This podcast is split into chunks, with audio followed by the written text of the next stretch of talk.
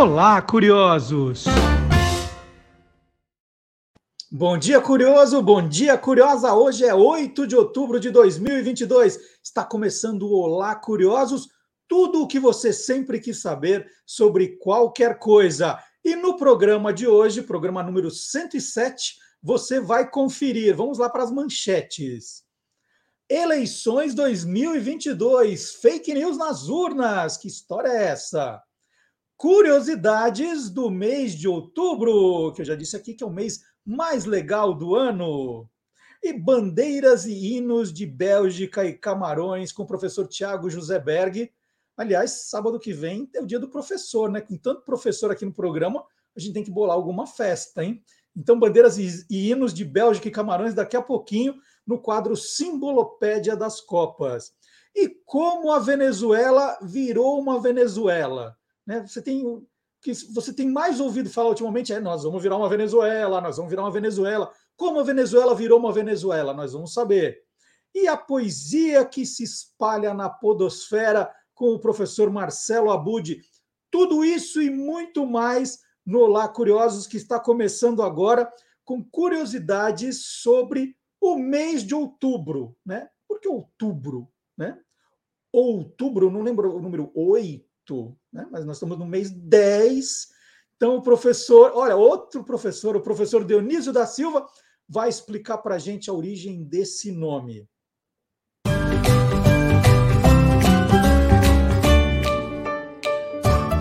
Palavra nua e crua. Eu queria propor ao nosso Morubixaba o Marcelo Duarte, que é referência nacional e internacional em livros sobre curiosidades, que chegou outubro, não é? E por que, que ele tem este nome? Justamente por ter sido o oitavo mês. Tanto que quando uma coisa tem oito ingredientes, oito dimensões, oito caracterizações, nós dizemos octupla, ou octuplo, né? É, porque octum em latim é oito. Este nome este mês teve por ser no passado é, antigo romano o oitavo mês do ano. Mas depois que foi acrescentado janeiro e foi acrescentado também março, então foram acrescentados dois novos meses ao ano romano que começava em março, março era o primeiro mês do ano do calendário antigo, então outubro perdeu essa etimologia.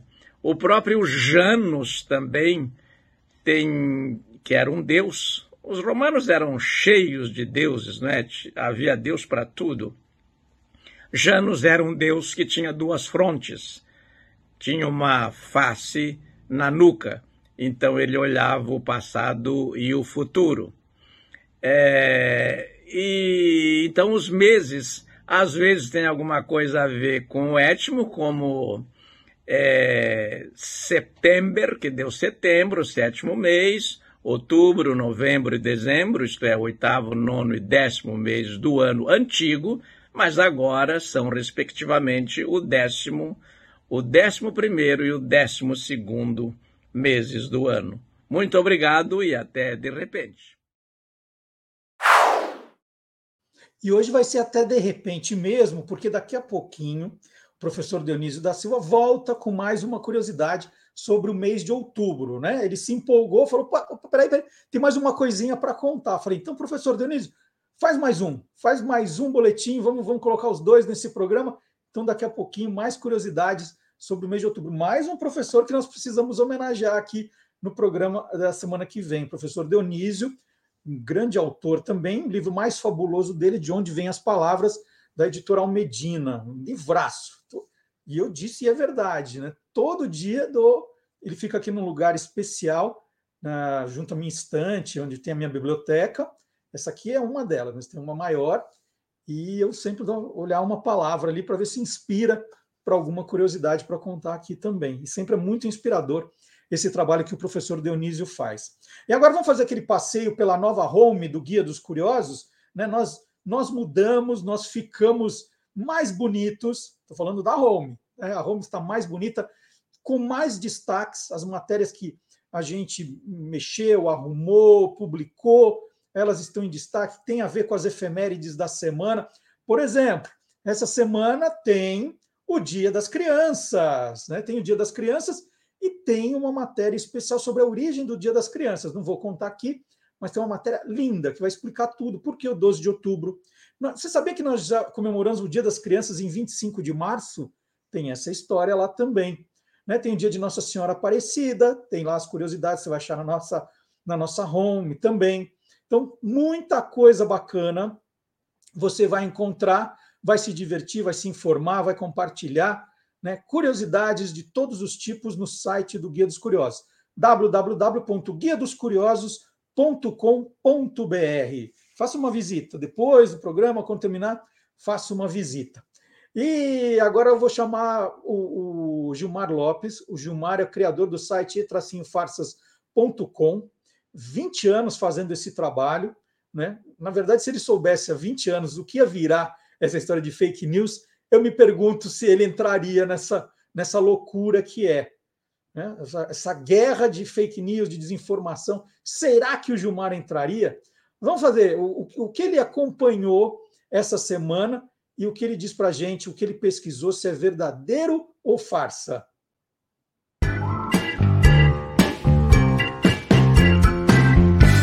Verdadeiro ou farsa? Será que o vídeo que mostra alguns animais ficando bêbados de tanto comer marula é verdadeiro ou farsa, hein? Pois é, esse vídeo circula há muito tempo na internet e eu aproveitei que esses dias aí comemoraram o Dia Mundial dos Animais para confirmar ou desmentir essa história. No vídeo que teria sido filmado lá na África, elefantes, macacos, hipopótamos, avestruzes e vários outros bichos da floresta aparentam mesmo estarem de fogo, estarem bebinhos, depois de comer o fruto estragado. E aí, hein? Será que esse vídeo é real? Será que isso é verdadeiro ou farsa? É farsa!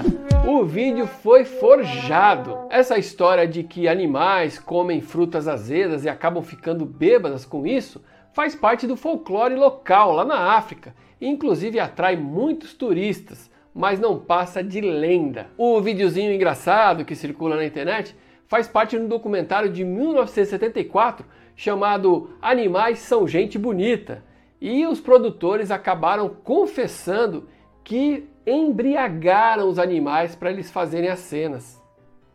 A marula é uma frutinha que, quando começa a fermentar no chão, ela acaba soltando um pouquinho de álcool, mas em quantidades bem pequenas. E os animais não gostam de comer essas frutas caídas no chão.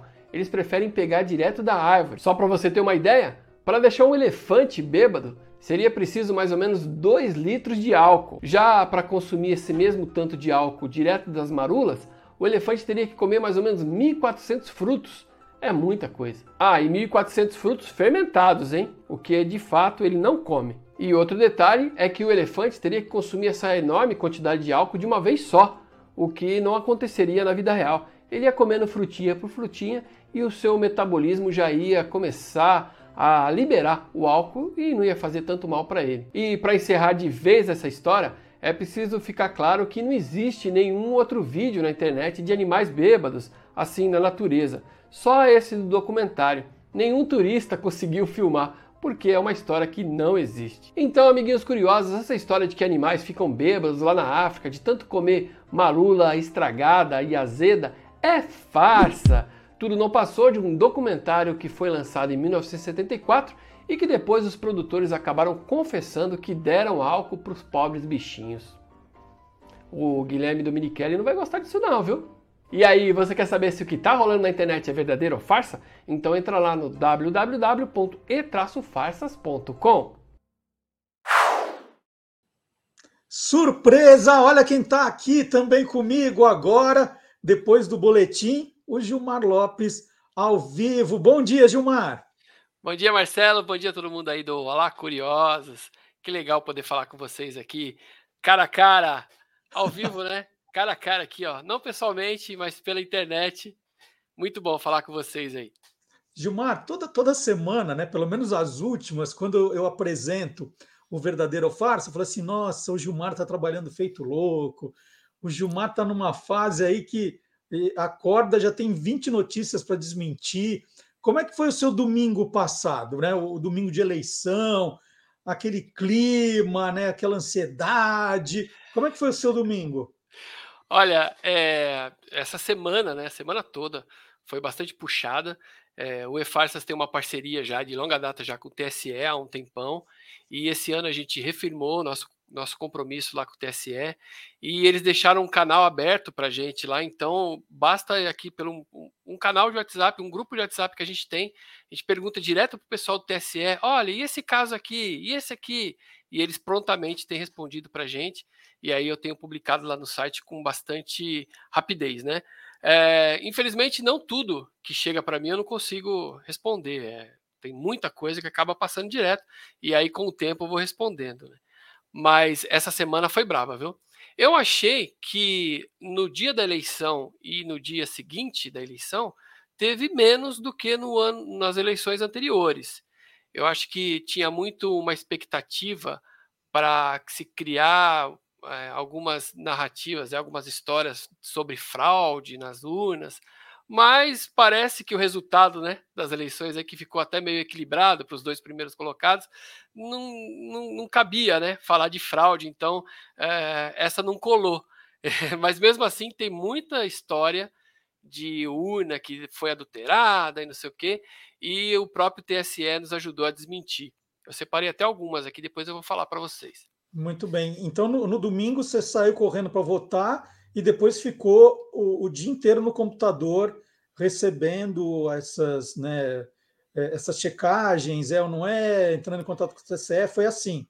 E foi muito legal que a gente fez de novo uma coalizão com os, os, oito principais, né, as oito principais agências de checagens do Brasil, a gente fez parte.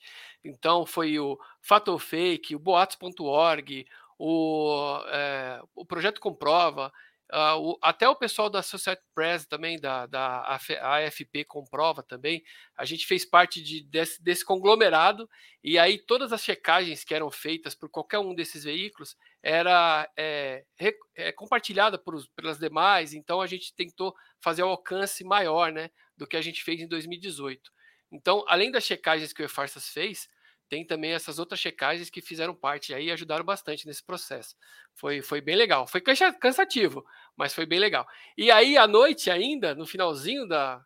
Quando acabou, né? Acabou acabaram as, as votações, é, eu ainda participei de uma live com um grupo bacana de, chamado YouTubers pela Democracia, onde vários YouTubers ficaram o dia inteiro acompanhando as eleições, e no final da noite ali a gente ficou acompanhando né, uh, cada atualização que o TSE fazia da, do, do número de votos, a gente estava acompanhando ali, fazendo comentários, foi muito legal. E eu queria também deixar já uns parabéns aí para o TSE. Poxa, que legal, né? Era sete e pouco, oito e pouco da noite, a gente já tinha uma grande quantidade de urnas apuradas, né? Não tem nenhum lugar do mundo tem isso. Então a gente está de parabéns aqui. O Brasil é, é um exemplo de, de apuração de votos. Foi muito legal, muito legal mesmo. Ô, Gilmar, esse negócio de checar fatos, né? É, sempre tem que tem um jeito de checar, ou, ou tem coisa que você bate o olho. Que, assim, é, eu tenho visto, né? Agora tô, eu tenho recebido umas coisas, ficam me mandando nas redes sociais. Aí eu leio, acho engraçado, né? Falo, gente, que estupidez, como alguém acredita nisso? Agora, você tem que checar alguma coisa, falo, não, isso é estúpido, já vou dizer que é estúpido e pronto. Como é essa questão da, da checagem? Não, é, em primeiro lugar, o que eu faço sempre é verificar se aquilo está sendo mesmo bastante compartilhado, né? Se aquilo está viralizando mesmo. E porque às vezes pode correr o risco de eu está espalhando aquilo. Às vezes as pessoas nem chegaram a receber aquilo, eu já estou espalhando. Então, esse é um dos cuidados que eu tenho. Eu monitoro centenas de grupos, sem exagero, sem exagero. É, são centenas de grupos que eu acompanho aqui no WhatsApp. Eu tenho até um, um celular só para isso. E eu fico monitorando para ver quais os assuntos que estão mais sendo falados, é, o que está sendo mais comentado. E aí, quando alguém me solicita aqui por e-mail, ou por WhatsApp, ou por Twitter, alguma coisa para eu checar, eu primeiro vou dar uma olhada para ver se aquilo está sendo viralizado mesmo, se as pessoas estão compartilhando aquilo. Depois eu parto para os sites de busca, porque a ideia do e-farsa sempre foi a de usar a própria internet como ferramenta para desmentir ou confirmar as histórias que circulam nela. Né? E a partir dessas, dessas pesquisas que eu faço no site de buscas, aí eu começo a ramificar as minhas, as minhas pesquisas até chegar numa conclusão. Né? Em alguns casos eu acabo não descobrindo, então, na dúvida, eu nem publico. E quando eu tenho certeza mesmo que aquilo é verdade, que aquilo é mentira, aí eu publico lá no site. Em alguns casos tem atualizações né, do, dos casos que eu já pesquisei, então, tem algum dado novo né, sobre aquilo, então eu acabo fazendo uma atualização ali no rodapé, explico que teve uma atualização naquela checagem, mas basicamente é isso: é usar sempre as ferramentas né, que a gente tem disponíveis na internet, grande maioria gratuita, e para checar né, as informações. E sempre apoiando no jornalismo né, também, né? Que ruim com ele, pior sem ele, né? Pior seria sem o jornalismo, né? A gente tem visto aí nos últimos anos que grandes descobertas, grandes escândalos aí foram descobertos graças ao jornalismo, né? O trabalho incansável aí dos jornalistas. Eu não sou jornalista de formação, mas desses 20 anos aí que eu tenho de estrada, eu acabo me considerando, né, no meio da turminha ali. Posso não ser o músico, mas eu ajudo a carregar os instrumentos musicais para os músicos fazerem o trabalho deles. Bom, e você falou que, que reservou alguns exemplos. Só conta para gente, então. Que tipo de, de desinformação, fake news você, né, nesses últimos dias, viu circular, viralizar? Olha, tem alguns casos que é, começaram a circular alguns dias antes das eleições. Como, por exemplo, é, apareceu um vídeo bastante compartilhado né, nos, nos, TikToks da vida aí, nos WhatsApps, que é uma, uma senhora entrou numa sala e lá dentro estava cheio de urnas eletrônicas. E aí ela queria denunciar que essas urnas eletrônicas estavam sendo fraudadas por um lugar onde tinha um sindicato que era afiliado à CUT. E aí esse vídeo viralizou. Só que, assim, o vídeo é real e as urnas foram filmadas mesmo dentro de um sindicato. Só que, conforme a gente apurou, esse sindicato fica em Itapeva, ele não tem nada a ver com a CUT, e, e ele, na verdade, é, ele fica do lado de um cartório eleitoral lá em Itapeva, e no cartório lá não cabe, não dá para trabalhar com as urnas eletrônicas nesse local. Então, a, o cartório alugou essa sala no sindicato ali do lado, e as pessoas que estavam lá, elas eram contratadas, inclusive tem licitação, tem até, até, até aqui no link no site o link da licitação que foi feita e eles estavam trabalhando, é, formatando lá as máquinas, instalando lá os programas da, das urnas eletrônicas. Tudo isso é feito com acompanhamento da sociedade, da Polícia Federal, de vários órgãos. E aí a pessoa entrou lá, invadiu, achando que eles estavam adulterando as, as urnas eletrônicas. Inclusive os funcionários lá desse local abriram até um boletim de ocorrência contra essa mulher. Então, assim, não tem nada de errado, né? Outra Mais história, algum? outra história que circulou é, bastante, assim, é, no, nos, um dia, dois dias antes da, das eleições, era dizendo que agora as urnas eletrônicas vão ter um delay. Quando você coloca o número do seu candidato, ele vai ter um atraso ali para você ver o candidato e só então você aperta o confirmar que se você apertar antes, você cancela o seu voto. Isso é completamente falso. De fato, a Justiça Eleitoral criou esse mecanismo agora. Quando você digita o número do candidato, ele aparece ali uma mensagem no rodapé dizendo assim: ó, é, é esse candidato mesmo? Você confere ele? É ele mesmo? Se for, você dá ok, mas é um segundinho só. E se você der, um, der o ok antes daquele segundo, não acontece nada. Simplesmente não acontece nada e as pessoas começaram a espalhar que os votos iam ser perdidos e tal, uma histeria. Mais uma? Tem mais uma? Tem mais uma também, uh, por exemplo, dizendo que uh, uma cidade chamada Barreiras, lá na Bahia, que tem 158 mil habitantes, teve 212 mil votos para um dos candidatos. Como é que pode ser isso? Como é que pode acontecer? Se tem 150 mil habitantes, por que, que teve 12 mil votos? Né? E um monte de gente compartilhou, inclusive teve até político aí que colocou nos stories. Esse absurdo, isso seria uma comprovação de fraude. Só que basta você entrar lá no site do TSE para você ver que a cidade de Barreiras, lá na Bahia, teve 85 mil votos. É, e aí, desses tantos, é, eu tenho até, até os números aqui, ó. 52% são mulheres e desse tanto de votos, o primeiro colocado teve, é, deixa eu ver aqui, é, 40, é, 58% dos votos e o segundo colocado 36% dos votos. Então, é mentira. A cidade de Barreiras, ela tem exatamente 158 mil habitantes, mais ou menos, né? Porque o último censo foi em 2021, mas teve 85 mil votos só. Então, não tem nada de fraudulento nessa cidade. Inclusive, em nenhuma outra foi uh, descoberto algum esquema de fraude. Uh, tantos, né? São feitos tantos testes, tantos acompanhamentos. Tem a votação paralela, né? Que é bastante interessante também, que inclusive a votação paralela é bastante interessante, que é o seguinte: os TREs dos estados eles sorteiam algumas urnas que estavam já instaladas para funcionar naquele dia, tiram as urnas daquele local, levam para um ambiente controlado com câmeras e aí são feitos alguns sorteios e aí alguns voluntários vão lá e vão falar assim, olha, eu vou votar no fulano de tal e digita lá o número do candidato, tudo isso é filmado. Depois, no final do dia, eles fazem a apuração da urna e comparam com o que foi gravado, com o que foi documentado. E até hoje não deu nenhuma discrepância. Até hoje está tudo certinho, certinho. As urnas funcionam, ó, 100%. Ô Gilmar, a gente, eu e você gostamos muito de falar desse tema, a gente sempre conversa bastante sobre fake news, né? É, a sensação que eu tenho, pelo menos na, na, no campo político, é que ninguém mais cai em fake news, assim, ah, ninguém mais é enganado. Na verdade, virou um programa de governo, um programa de oposição, do, e você ir fabricando e soltando para as pessoas irem compartilhando e só aumentando a convicção que ela já tem, né? Eu não sei você, mas eu, eu, não, eu não vejo mais que as pessoas caem, né? Nossa, os desavisados. Você acha que tem desavisado ainda? Ainda tem, ainda tem alguns, é, uma, uma, boa quantidade, assim, pelo menos pelo que eu tenho é, lido né, nos comentários lá do site e tal. Tem muitas pessoas que ainda acreditam, e tem algumas pessoas que, quando você mostra que aquilo é mentira, a pessoa acaba achando que, por exemplo, eu sou o vilão da história. Pô, por que, uhum. que você desmentiu isso? Essa história era tão boa. Sabe?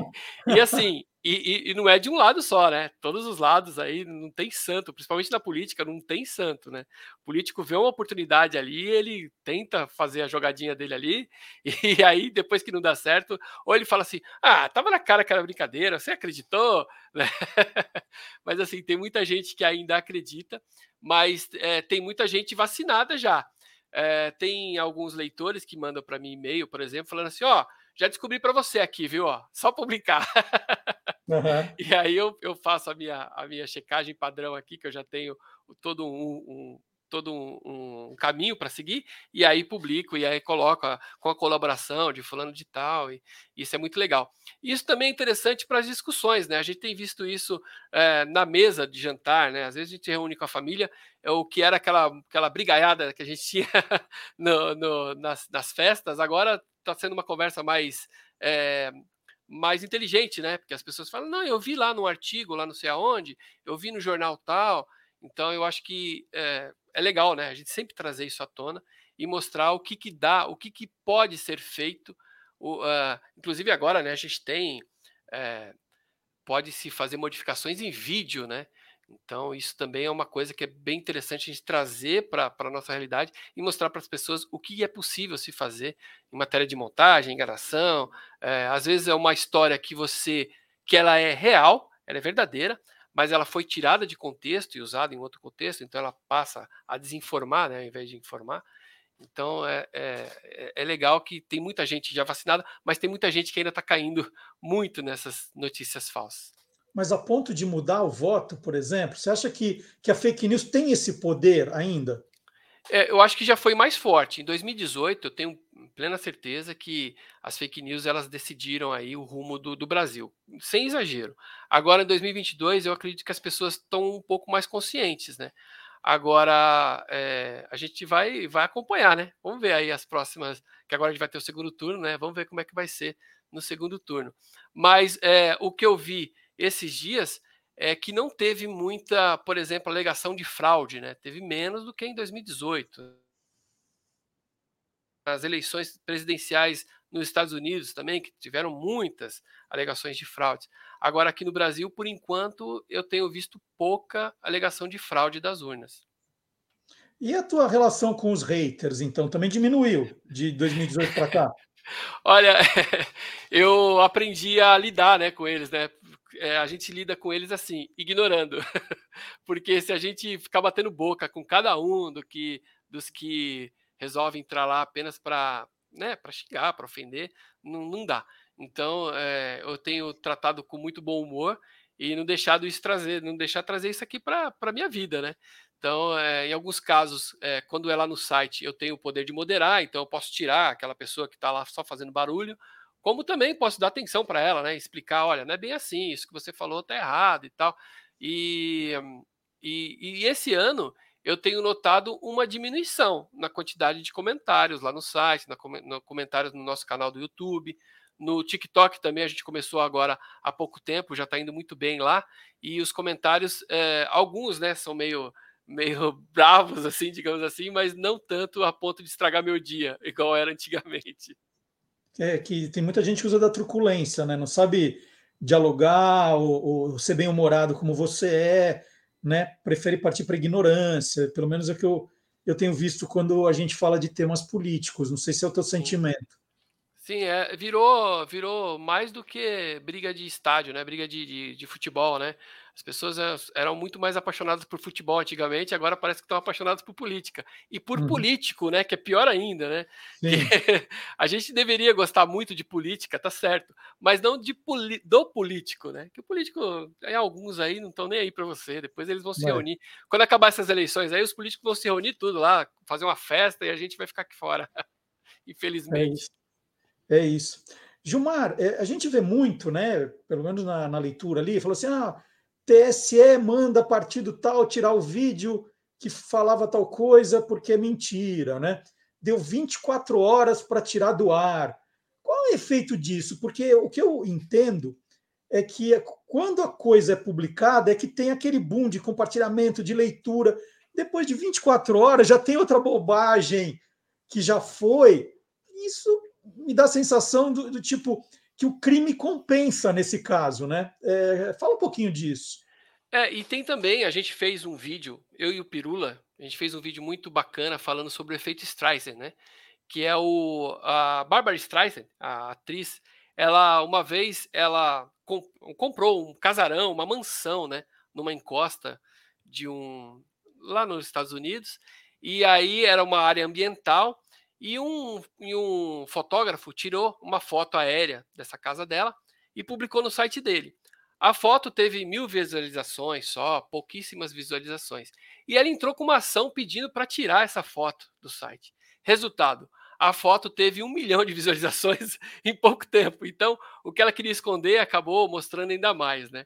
É, isso também a gente no vídeo a gente fala do Elvis Presley, né? Que quando ele chegou quando ele apareceu na TV, ele requebrava muito, e aí o, os câmeras evitavam filmar ele da cintura para baixo, filmava só em cima, mas filmava as moças tudo gritando, e aí todo mundo, o que, que esse cara tá fazendo? Né? Aí acabou chamando muito mais atenção né, do, do Elvis, né, por causa disso. Então, o efeito Streisand, a gente vê muito acontecendo também na, nesses casos, né? Às vezes um vídeo não está sendo muito falado, não está sendo muito comentado, mas quando pedem para tirar, as pessoas acabam ficando curiosas para saber o que está acontecendo, que vídeo é esse, e acaba dando mais visibilidade para ela.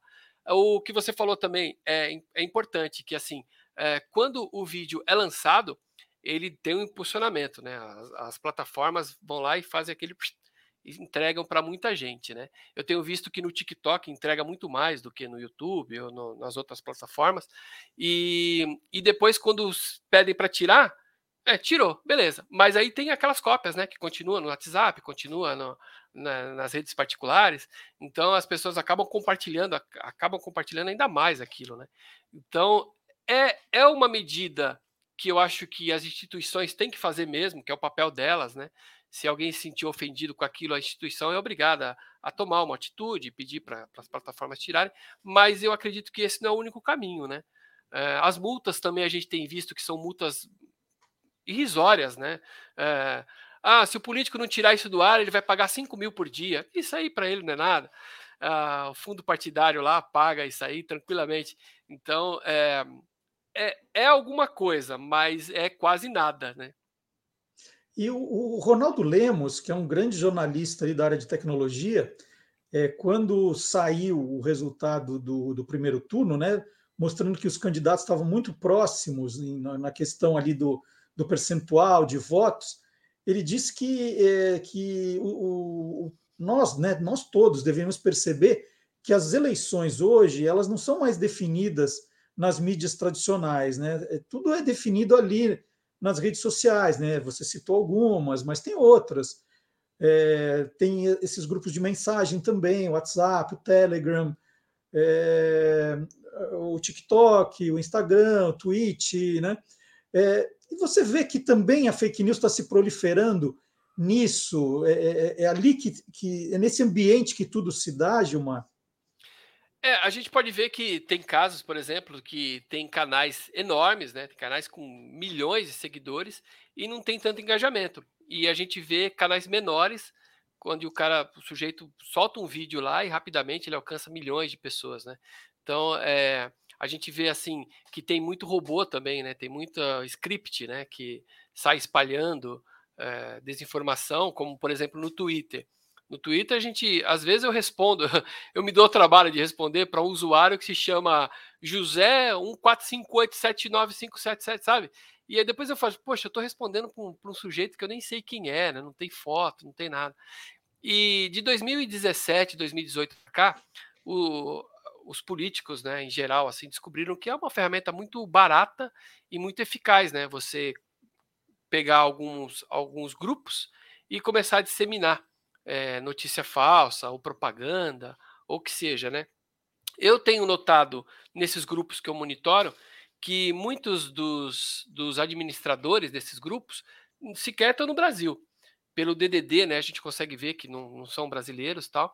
E a grande maioria desses grupos são de uh, broadcast, são grupos que só transmitem. Tanto é que às vezes eu uh, vejo alguma notícia lá, alguma desinformação que eu já pesquisei no site, em alguns casos eu copio o link e jogo nesses grupos, né, para mostrar que eles estão errados, que estão espalhando desinformação, e ninguém nem responde, sabe? Não tem nenhuma reação, não tem nada. Então a gente vê que são grupos que só estão ali para fazer volume, né?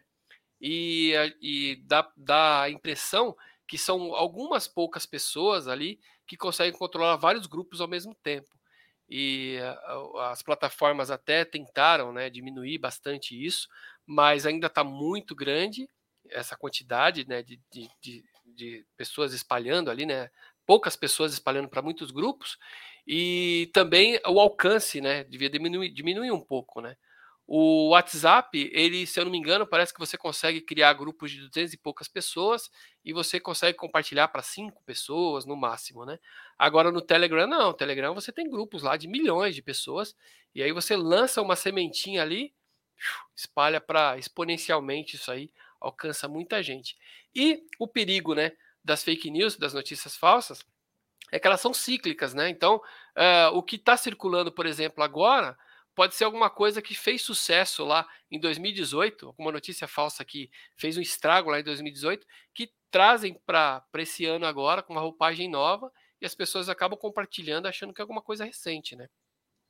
Está falando de robôs, né? O robô me dá a sensação que é mais para espalhar. Mas eu, eu, não, eu não sei se você já viveu isso, mas é, algumas vezes eu recebo textos até muito bem escritos, né? Com um texto que você vê que foi é, roteirizado, né? Começa assim, não, não sou, né? E aí fala lá o nome do candidato, não sou isso, mas, né? E aí, aí né, justifica por que você tem que votar naquele candidato que ele diz que não é. E se olha a foto da pessoa, fala assim: não, essa, essa pessoa da foto não escreveu isso desse jeito. Né? Isso aqui é alguém que. É, tem gente contratada para ficar monitorando rede social dos outros, para ficar mandando esse tipo de mensagem, Gilmar? Tem, tem empresas especializadas nisso, né? E outro tem um detalhe também: tem sites de que usam inteligência artificial para criar rostos que, que não existem. Então você entra nesses sites e coloca lá, eu quero um senhor grisalho de aparentando 80 anos. Aí a, inteligência artificial cria um rosto para você, você joga na, na, na nos, nas suas redes sociais ali. Ninguém fica nem sabendo quem é você, né? Tem uns perfis é, humorísticos no, no Twitter, muito engraçados, que inclusive são usados assim. Eles usam essas imagens aí criadas por inteligência artificial para se passar por uma pessoa mesmo, né? E é, várias, vários desses perfis podem ser gerenciados por uma única pessoa. Uma única pessoa consegue, através de alguns scripts, é, criar vários e cuidar né, de vários perfis ao mesmo tempo. E aí você vê aquele volume né, de desinformação, você pensa que, nossa, tá todo mundo falando sobre aquilo, quando na verdade são poucas pessoas que estão fazendo um grande barulho. Né? É, no, em 2018, é, eu tenho até essa, essa publicação que eu fiz no Twitter. Eu fiz uma pergunta no Twitter sobre um determinado partido, que nem era um partido ainda, era um embrião do que viria a ser um partido e até hoje não virou esse partido. e eu perguntei: o que, que é esse partido? É um partido? É um grêmio recreativo? O que, que é? E eu tive 1.200 e poucos xingamentos. Eu guardei esses xingamentos, está guardado numa planilha. E aí, agora há pouco tempo, eu resolvi entrar de novo nessa postagem para ver, né? Se como é que tá, se tinha alguma coisa nova lá. E a maioria desses perfis não existem mais eles foram ou excluídos pelo Twitter ou ah, os próprios donos né, dessas contas desativaram os perfis. Basicamente eram perfis falsos criados aí apenas para dar volume, né, naquela, naquele xingamento que fizeram contra mim. Mas eles te acham, mesmo se você não colocar hashtag e tal, eles te acham por palavras? Como é que funciona? Sim, eu já fiz até alguns, alguns testes, né? de colocar algumas palavras é, escondidas na, na, nos meus artigos do site. Lá embaixo no rodapé, é, eu coloquei algumas palavras da cor branca, para não aparecer. Então, é, claramente, não foi um humano que viu aquela palavra. Foram scripts que ficam vasculhando a internet. Ah, falou desse fulano. Aí o, o comentário já vem embaixo, né? É, eu coloquei alguns dispositivos lá no site que não deixa mais a pessoa comentar se ela não tiver logada, então obrigatoriamente ela tem que ter uma conta para poder falar lá no site, né? E isso diminuiu bastante a quantidade de ofensas lá, mas é, esse era um teste que eu tinha feito e eu já, já tirei já, era só, só um teste mesmo. E, e no Twitter é, também não precisa mais de hashtag, não. A palavra estando ali no meio do seu texto, é, já tem algum, alguns, alguns scripts ali que ficam de olho e já respondem em cima para você. Muito legal. Olha que papo instrutivo com Gilmar Lopes. Gilmar Lopes, criador do site e-farsas.com. É, 20 anos no ar. Quanta eleição, hein, Gilmar? Nossa, 10 eleições, eleições já, mas as últimas são as mais complexas. E vai trabalhar bastante até o dia 30 de outubro e acho que vai trabalhar para o resto da vida. E né? depois também, depois também. É, isso aí agora nunca mais acaba, né? Agora é e depois também. É. Eu tinha, até, eu tinha até falado com você, né? Falei, ô Marcelo, a gente precisa pensar alguma coisa para o ano que vem, que o ano que vem vai estar tá mais tranquilo. Não, não vai estar, tá, não. Não vai. Do jeito que o Brasil está dividido, rapaz, ó, esquece. É. E, e, é interessante, né? Que assim, em 2002, né, eu criei o site e a minha ideia era pegar uma foto e mostrar como é que ela é, uma foto montagem, pegar uma história de um fantasma que apareceu não sei aonde e desmentir. Eu nunca imaginei que um dia a fake news, as fake news iam né, comandar o, o, o, a, o roteiro do Brasil, né? E infelizmente, né? Tomou essa proporção. Mas a ideia é que a gente sempre tente é, combater essas fake news, seja com educação, igual a gente tem feito, né? né? A gente trabalhou no, no, no, livro do Caçadores de Fake News, seja em palestras, né? Eu tenho feito palestras em universidades, eu, eu fiz uma palestra muito legal lá no SESC há poucos dias, que foi muito bacana também, e a gente tenta levar uh, conhecimento para as pessoas para que elas não caiam muito né, nas fake news. Né? Eu sei que acabar com as fake news a gente não vai acabar, mas a ideia é que a gente consiga colocar um pouquinho de pensamento cético aí nas pessoas para que elas pesquisem um pouquinho antes de sair compartilhando. É isso aí. Gilmar, super obrigado, bom trabalho para você. Até agora as eleições, vai passando notícias. Né? Estamos aqui de plantão com você também. Isso, joia. Valeu, Gilmar. Valeu, e tchau, agora, tchau. E agora nós vamos falar de Copa do Mundo aqui no nosso programa. Eu vou chamar o Thiago Joseberg. E, e o Thiago não traz fake news, não. O Thiago traz informações sobre bandeiras e hinos de países que estarão no Catar agora em novembro. Tchau, Gilmar. Tchau, tchau.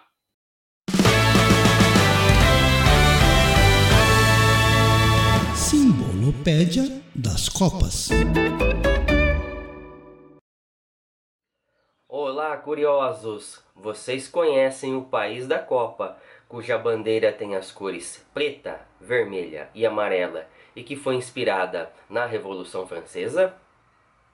Não, não é a Alemanha, e sim a Bélgica. A bandeira belga tem suas origens no brasão da região de Brabante, uma região histórica que fica entre a Bélgica e a Holanda, que tinha um fundo negro com um leão dourado de unhas vermelhas.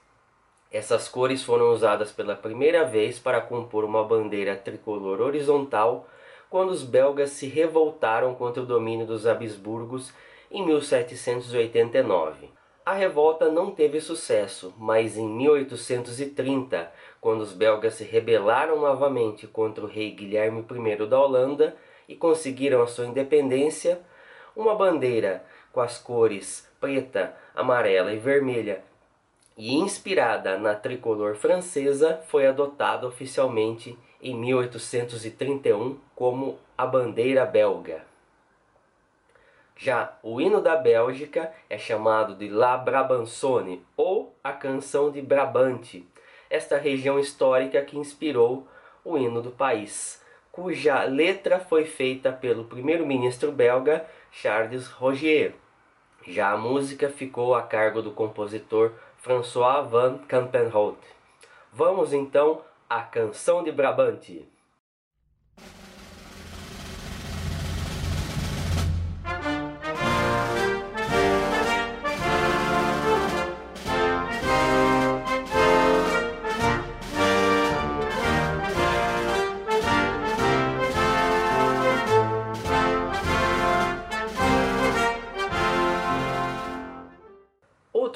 Da Copa cujo hino é cantado em dois idiomas é justamente Camarões. O hino foi composto por três colegas de escola na cidade de Fulaci em 1928 e adotado quando o país declarou a sua independência em 1960. Vamos ao hino de Camarões. a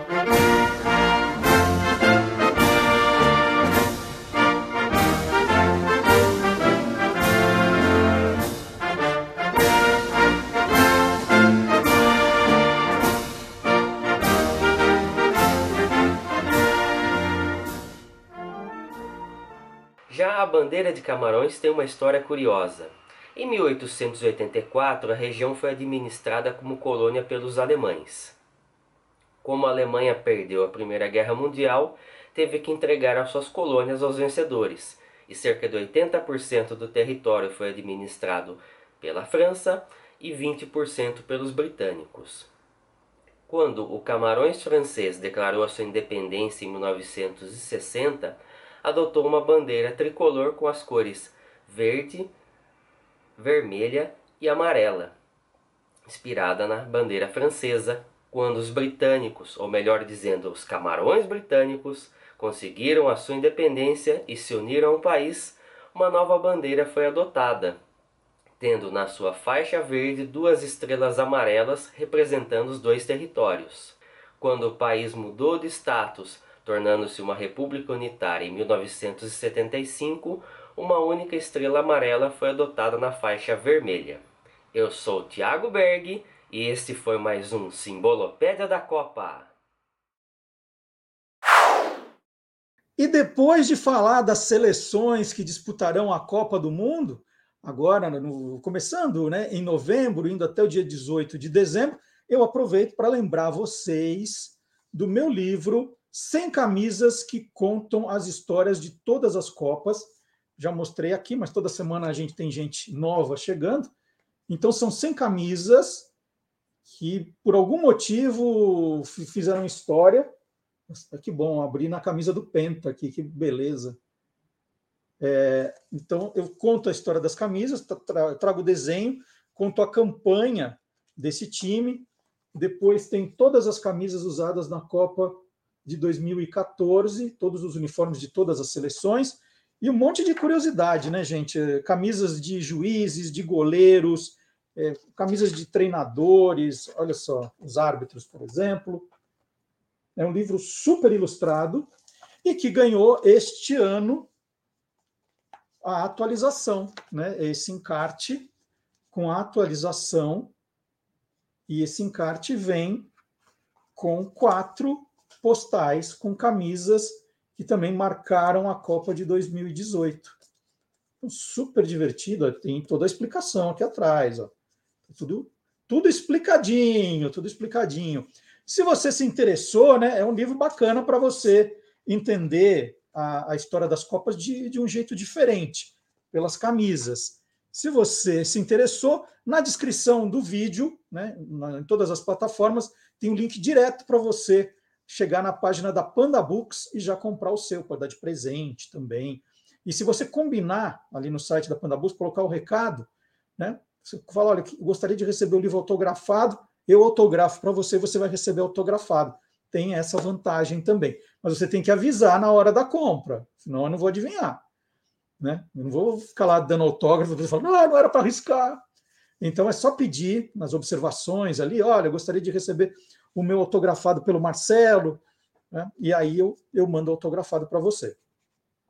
E o Thiago José Berg ia adorar essa notícia que eu vou dar aqui, porque a gente está acompanhando isso já toda semana.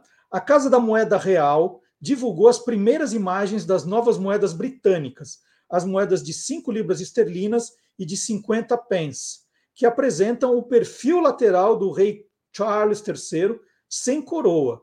É uma tradição, e a gente já contou aqui, que os, os rostos dos sucessores reais estejam voltados para a direção alternada de seus antecessores.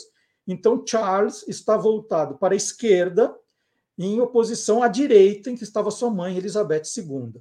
O escultor Martin Jennings criou a imagem do rei estudando várias fotografias é, da realeza britânica.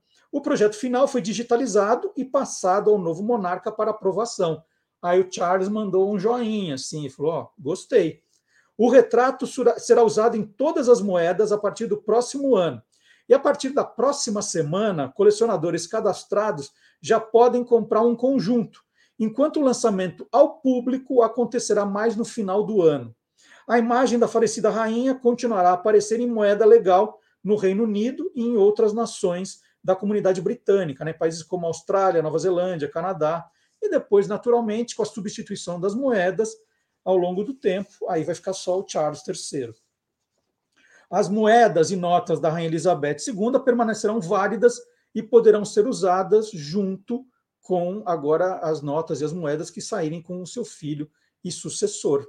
E nós continuamos acompanhando isso, porque nós adoramos a questão de filatelia, numismática, né? então a gente vai acompanhando tudo isso. E não podemos deixar de dizer que a gente faz isso, né, sempre olhando as notícias que estão circulando pelo mundo para provar que o mundo inteiro é curioso, gente.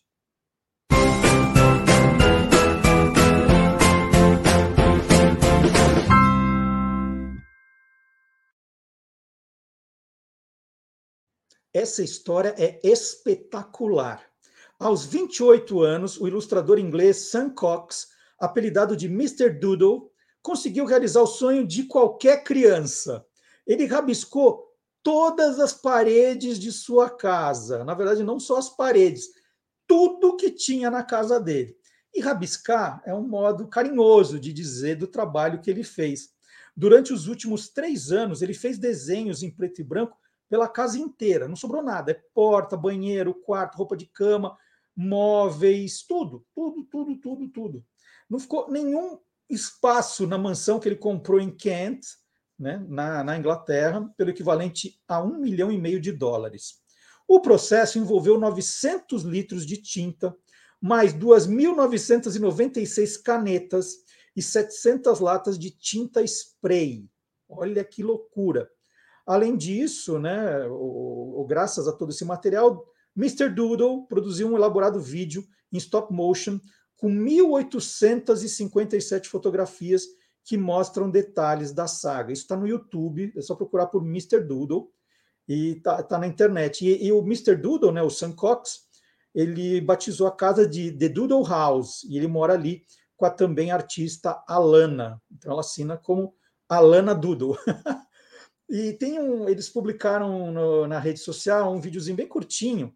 A gente não vai rodar aqui por questão de direitos autorais o vídeo inteiro que ele publicou no YouTube. Então é procurar Mr. Doodle e vocês vão encontrar o vídeo no YouTube, que é muito legal de ver, mostrando tudo que ele fez na casa dele. É um vídeo de dois minutos e meio. Mas no Instagram ele colocou esse videozinho assim, só para dar um, um gostinho.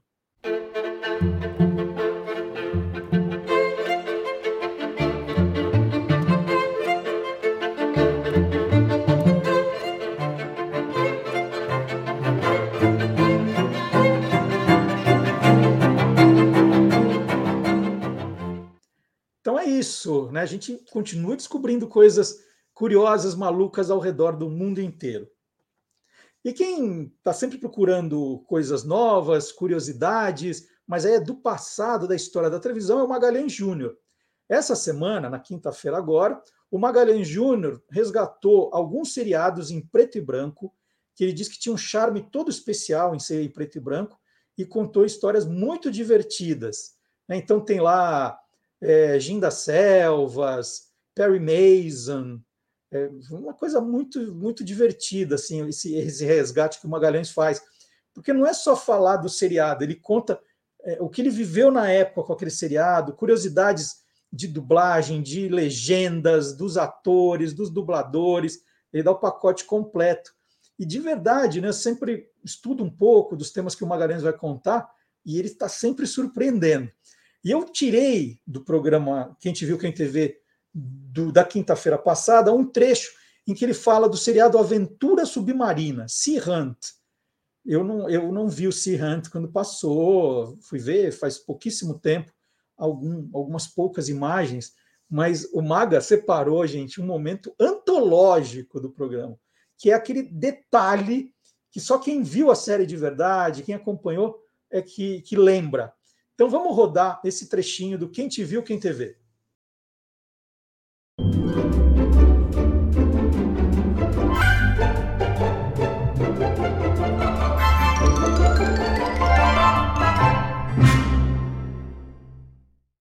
Vamos, e olha, tem muitas, né?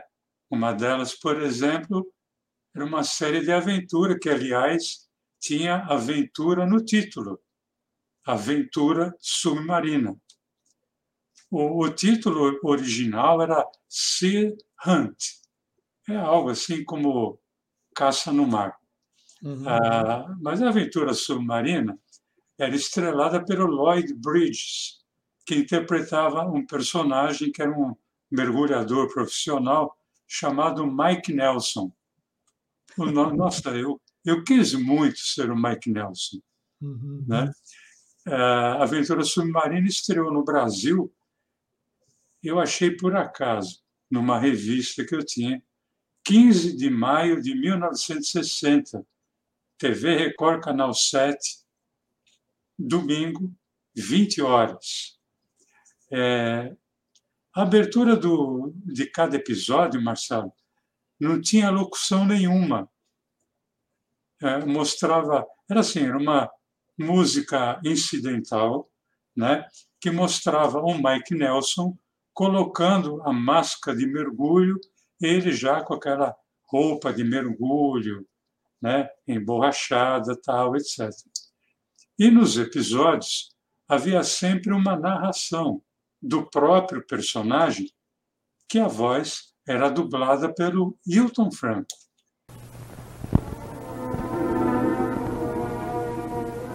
Eu estava a quase meia milha da praia trabalhando com uma beldade que o Ministério da Marinha me havia designado. Termináramos o trabalho sem termos encontrado ao menos um peixinho para o almoço.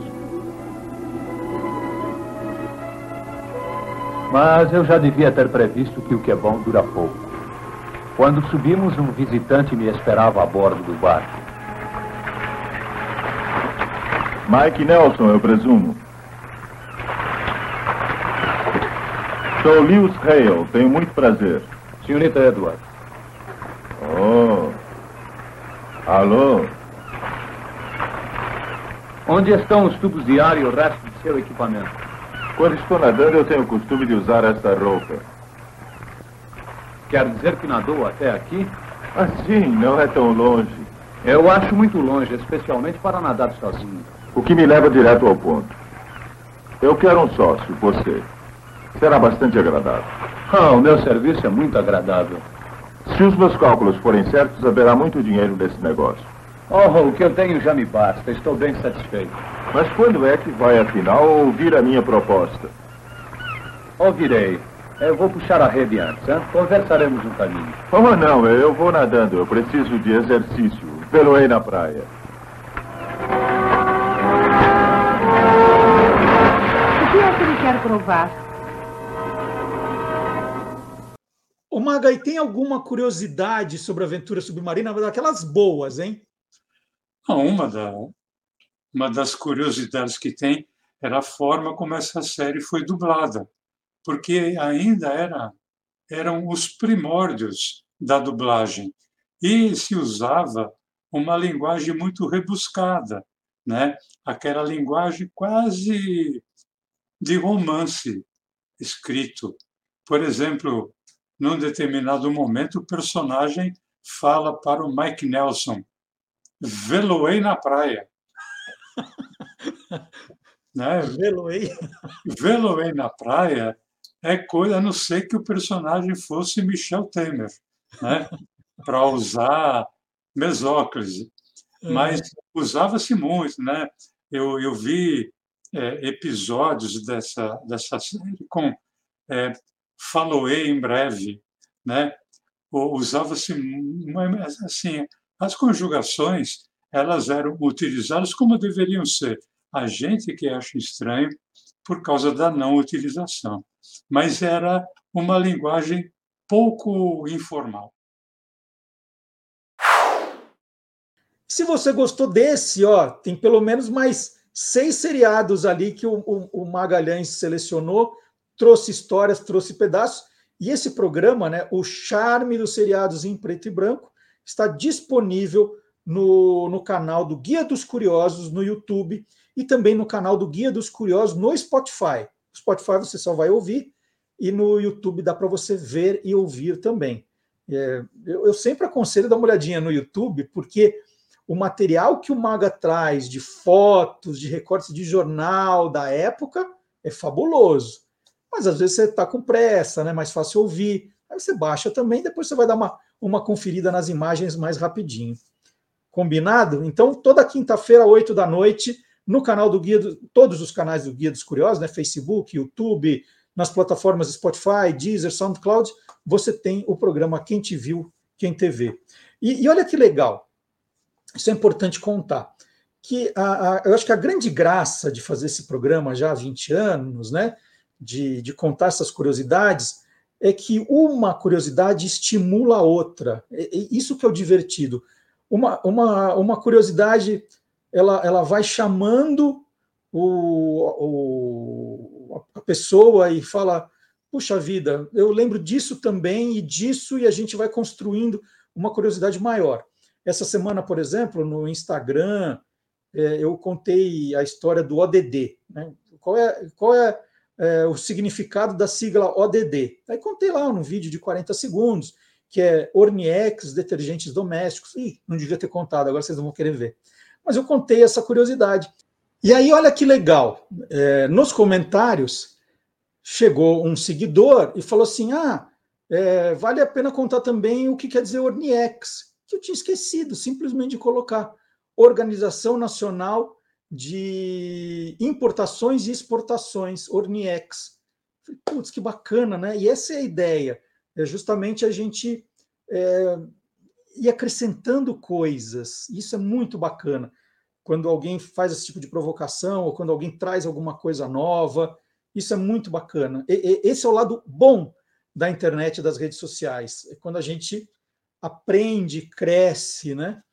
Mas quem fica lá perdendo tempo só querendo xingar e não sei o quê, né, que não entende, é, às vezes, o, o, texto, isso é meio triste. Mas quando as pessoas querem ali colaborar, crescer, aprender, a internet é show, é show. Melhor invenção dos últimos tempos. Então vamos lá, eu estou falando tudo isso porque nós fizemos no Quem Te Viu, Quem TV da semana passada, é, na semana passada nós fizemos uma homenagem aos 100 anos de nascimento da atriz Tônia Carreiro. Né? Então Maga contou lá um monte de curiosidade, mostrou coisas muito legais da Tônia. E aí o nosso ombudsman, nós temos um ombudsman, ele ouve todo o programa, ele lê toda a descrição, ele vai pesquisar para ver se a gente não falou nenhuma asneira, e ele está sempre ali trazendo informações riquíssimas. O Sérgio contou um monte de coisa dos, dos quichutes dele, né? A faculdade, na faculdade de educação física, ele ia toda, toda hora de quichute e apelidaram ele de Dom Quixote. Na formatura, ele deu para os amigos quichutes para todo mundo, umas histórias bem legais. E ele comentou uma curiosidade bacana sobre é, um cabelo, o, o, tipo de cabelo que a Tônia Carreiro acabou lançando moda. Ele viu a Tônia Carreiro, nós não comentamos isso, e ele trouxe algo para agregar, né, para a gente aprender mais um pouquinho. E ele me mandou um áudio para o WhatsApp, e eu vou reproduzir agora para vocês verem que bacana que é esse trabalho de, né, de juntar curiosos. Juntar curiosos é a melhor coisa que tem. Vamos ver. Sim, tenho também uma outra observação a fazer sobre a Tônia Carreiro. Nossa, para mim, a mulher mais bonita que eu, que eu já vi na vida. Ela era linda, maravilhosa. Acho que foi a mulher brasileira do século XX, né? o comecinho do século XXI. É, é, eu queria comentar a respeito do, da novela Pigmalião 70, eu descobri recentemente que existe um corte de cabelo chamado Pigmalião. Eu fucei na internet e achei umas referências dele como sendo um cabelo dos anos 80. Mas, na verdade, eu acho que tem esse nome Pigmalião por causa da novela Pigmalião 70, que foi de 1970, que era o cabelo que a Tony usava na novela. E que depois ficou muito. Quem usou um cabelo muito parecido, você vai lembrar, foi a Farrah Fawcett Majors, uma das Panteras. Dizem até que ela teria copiado da, da Tônia, não sei se é, se é verdade, mas era muito parecido. E... Então é isso, gente. Olha que bacana. Você pode fazer a mesma coisa. Se viu uma matéria e falou, opa, tem algo para acrescentar, né, para enriquecer, manda para a gente. Pode mandar para a gente. Nós temos o, o, e-mail que você já conhece, né, o olá curiosos, guia dos curiosos curiosos.com.br, olá curiosos, guia dos curiosos.com.br, é o melhor lugar, né? Porque às vezes você comenta no, no próprio vídeo e fica no meio de tanta coisa, tanta gente comentando, que pode se perder. Mas se você mandar no olá curiosos, arroba a gente dá uma atenção toda especial. Né? E é isso. Uma curiosidade puxa a outra. Sempre funcionou assim. Sempre, sempre, sempre. É, e nós estamos também, né? Já vou adiantando que você já sabe, que nós estamos nas principais redes sociais, sempre trazendo coisas novas ao longo da semana. Que a gente não quer fazer assim, ah, a gente, a gente aparece lá sábado, conta, conta umas curiosidades e vai embora. Não, você não será abandonado jamais. Então, todos os dias, dá uma olhadinha no Facebook, no Twitter, no Instagram e no TikTok do Guia dos Curiosos e você vai ver coisas realmente legais, principalmente em cima de efemérides. Né? A gente está sempre de olho nas efemérides, o que a gente tem de conteúdo a gente apresenta para você. E a gente está num processo muito legal também de arrumar o nosso site, né, deixar as matérias mais completas, mais bem organizadas, mais bem ilustradas. Estão fazendo um trabalho ali bacana de, de arrumar textos. Então, às vezes, você leu, leu alguma matéria e falou, opa, eu posso contribuir aqui? Opa, pode mandar. A gente adora, a gente adora contribuição. Até, né, eu falo que a gente adora contribuição, antes eu vou é, antes eu vou rodar é, um, eu vou falar de uma contribuição bacana, mas antes eu quero rodar o um dos TikToks dessa semana que nós fizemos, que é meio musical, musical. Eu juro que eu não canto, tá? Mas ele é musical e, e ficou muito divertido. E foi um dos destaques dessa semana nas redes sociais do Guia dos Curiosos. É, tem a ver com, a, com uma dupla sertaneja muito famosa. Vamos rodar? Como foi que os cantores paranaenses José Lima Sobrinho e Durval de Lima se transformaram na dupla Chitãozinho e Chororó? Como é que nasceu esse nome? Os dois começaram a se apresentar como Irmãos Lima. Eles foram descobertos pelo radialista Geraldo Meirelles.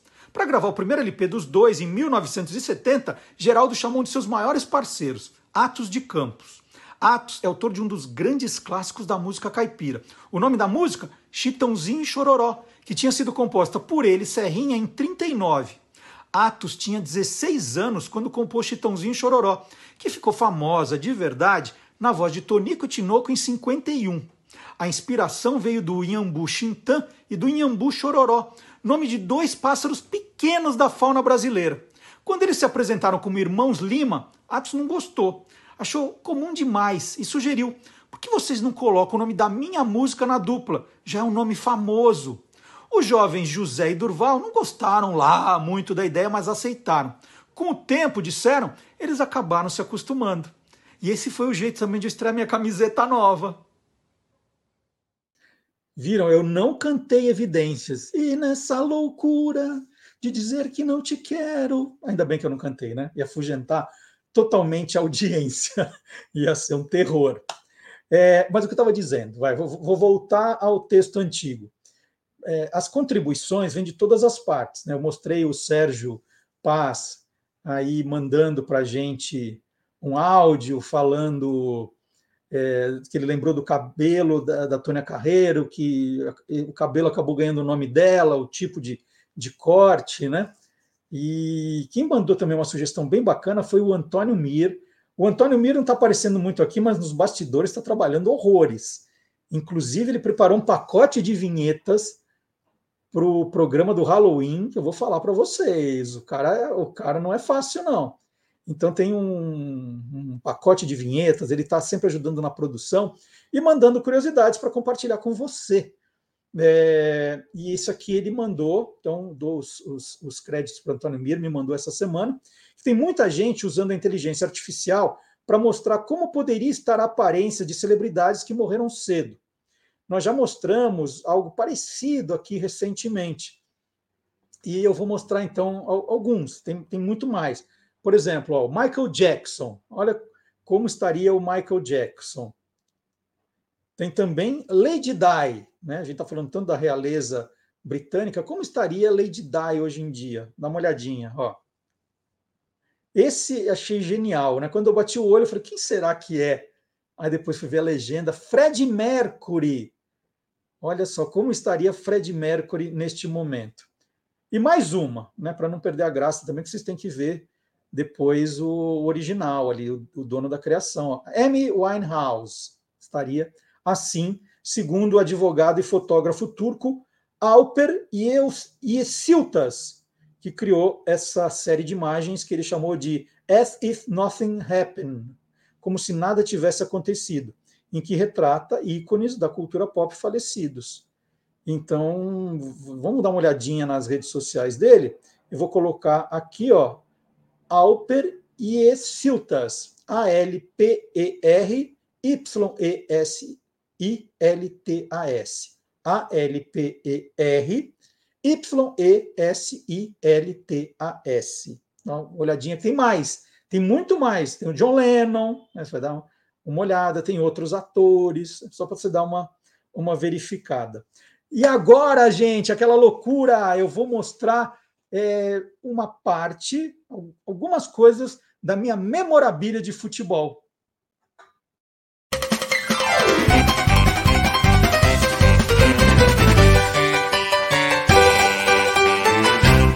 Loucos por Copa. Vamos lá, e hoje eu vou falar das mascotes das Copas. As mascotes das Copas. Né? Qual foi a primeira mascote da Copa do Mundo?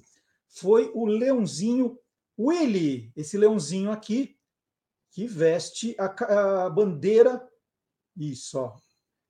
O, o, o leãozinho Willy foi a mascote da Copa de 1966, foi o primeiro a primeira, né, a primeira mascote, e vestia a camisa, a, a, como camisa, a bandeira da Inglaterra. O leão é símbolo da Inglaterra, né? vocês vão lembrar até do escudo da seleção inglesa, tem os leões lá.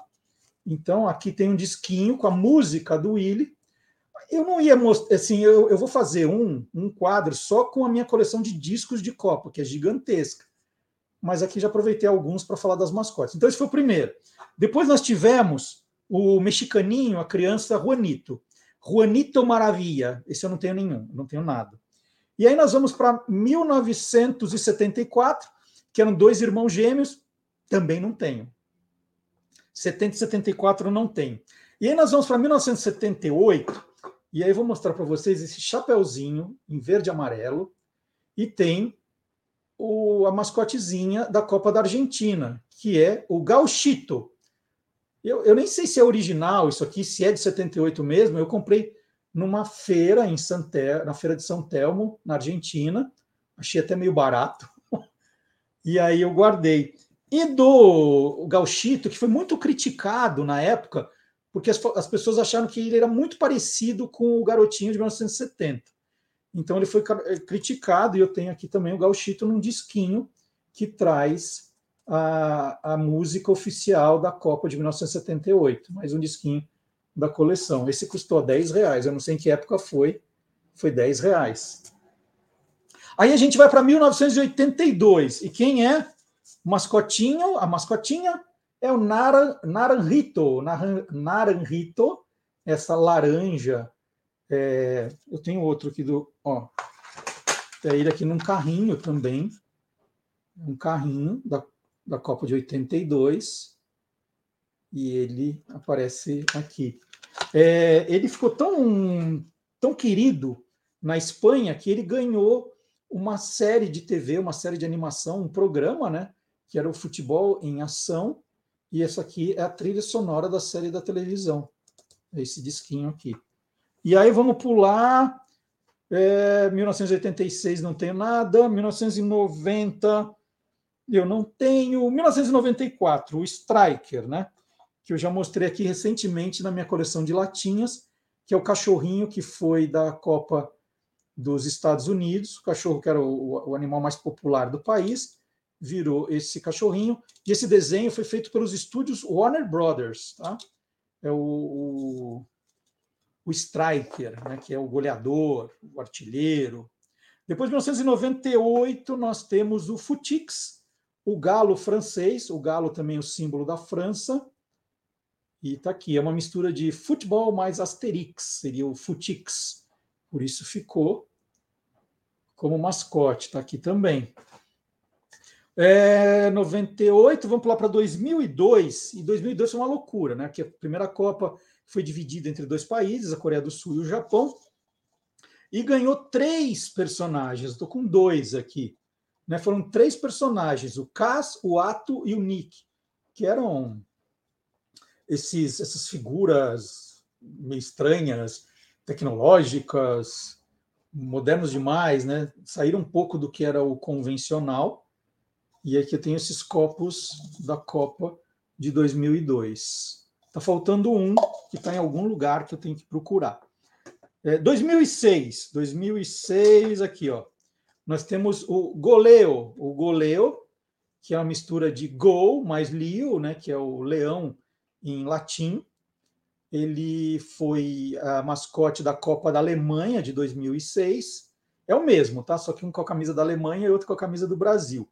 Ele, ele, um dos diferenciais é que ele andava com essa bola chamada de pile, que é tipo bola de futebol de um jeito hum, é, mais simples de dizer em alemão, né? Tipo um, um apelido da bola de futebol, pile, tá aqui.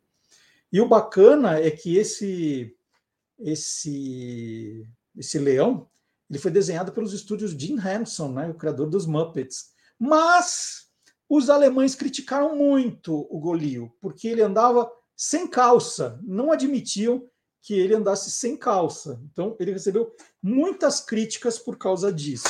Vejam só. É, 2006, já falei. 2010, também trouxe da África do Sul, trouxe de lá. Esse é o Zakumi, o leopardo Zakumi. E eu acho esse muito legal. Esse é um dos mais queridos aqui.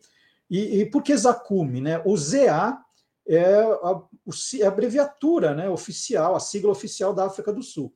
É ZA. Então, o ZA vem daí. E o Kumi é o número 10. Essa Copa foi em 2010, e o 10 é aquele número que a gente costuma dar para o melhor jogador do time, né? Então o Zakumi ganhou esse nome por causa disso. E aí nós vamos para a Copa de 2014 no Brasil, e temos o nosso Fuleco, o nosso fulé com tatu bola. Isso achei legal, né? Escolheu o tatu bola, é, já que está com a bola aqui. E o, o, nome, segundo a FIFA, vem de uma mistura de é, futebol e ecologia, que era um tema discutido na Copa do Mundo de 2014, futebol e ecologia. A gente realmente sempre esteve muito preocupado com a ecologia, né? Não resta dúvida disso. Então, o Fulec foi para mostrar ao mundo a importância que o brasileiro dá a, a, ao meio ambiente. Então, daí Fuleco. E esses são os que eu tenho. Aí vai falar assim, puxa, e a Copa de 2018? A Copa de 2018 foi um urso chamado Zabivaca. Zabivaca, que significa aquele que marca o gol, né? É, no, no idioma russo. Meu sobrinho foi para a Copa, pedi para ele, meu sobrinho Gabriel, meu único sobrinho, Adivinha se ele trouxe para mim? Eu acabei não comprando aqui. Falei, não, ele vai trazer para mim, o Gabriel vai trazer para mim. Aí ele trouxe umas lembranças. Não vou falar tão mal do Gabriel assim. Já mostrei aqueles copos de, de copa que ele me trouxe da de Moscou, né? Tem, tem coisa, mas o Zab Vaca ele não me trouxe, tô sem. E eu também não vou atrás da internet para comprar as coisas, porque cada coisinha tem uma história, né? Ó, isso aqui eu não mostrei da Copa do, porque o bacana é ter a história, não é chegar na internet e só ficar comprando para dizer, ah, eu tenho a, a, a, coleção completa. Não, cada um eu trouxe, eu comprei, é, foi uma Copa que eu vivi, então isso é o mais bacana. E agora, em 2022, é, tem muita gente achando que a mascote da Copa é um fantasma, né? Parece o Gasparzinho, um fantasminha, mas não é. O Laib, Laib é o, o nome, né? Um jogador habilidoso. E o desenho, na verdade, é aquele lenço que a cultura árabe usa, né, que coloca na cabeça aqui o lenço. Então é, é, é o lenço estilizado. Laíb também não tenho. Mas, de repente, o Sérgio Paz está indo num projeto muito bacana que ele inventou. Ele está indo para o Catar. Vai que ele resolve me trazer de presente um. Vai que. Aí eu vou sempre lembrar, ah, foi o Sérgio que me trouxe. O Sérgio já foi não sei quantas Copas e está indo para o Catar, está indo para o Catar. De repente, olha lá, né? não, vou, não vou pedir que seria desagradável, mas vai que ele lembra de mim lá, né? Vamos fazer o quê? Então é isso, loucos por Copa. E eu, eu contei aqui, para não fa ficar falando o programa inteiro, eu contei rapidamente a história da, das mascotes. Mas se você de fato quer é, historinha por historinha, quem criou, quem desenhou, né, por que desenhou. Ó, vou colocar aqui o, pra, o print do, do site do Guia dos Curiosos, todas as mascotes das Copas do Mundo. Tem esse material lá para você pesquisar. Estou falando, gente. Estou falando, tem bastante coisa. Então você vai e já pesquisa. Acabou de ver? Fala assim, poxa, mas o Marcelo não deu detalhes, né? Ele só foi mostrando, falando uma coisinha ou outra. Será que ele não sabe dessas histórias? Isso que é bacana, ó.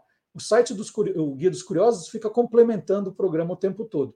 Então, convite para você, né? acabou o programa, já vai para lá, vai, vai, vai ver tudo que eu falo sobre as mascotes das Copas. E nós estamos toda semana, como você já sabe, é, sábado às 10 da manhã, publicamos o programa nos podcasts. Nós estamos no Deezer, no Spotify, no Spotify no SoundCloud. Então, sábado às 10 da manhã, é só baixar e ouvir o programa a hora que você quiser, onde você quiser. E quem sempre dá dicas aqui do melhor que está rolando na Podosfera é o professor Marcelo Abud. O, e, e, hoje que lindo, ó, foi, foi, vamos falar de poesia. Está faltando poesia na vida da gente. Né? O, o, as pessoas só sabem ser truculentas, hoje é só xingar, está faltando poesia no coração dessas pessoas. Então vamos colocar um pouquinho.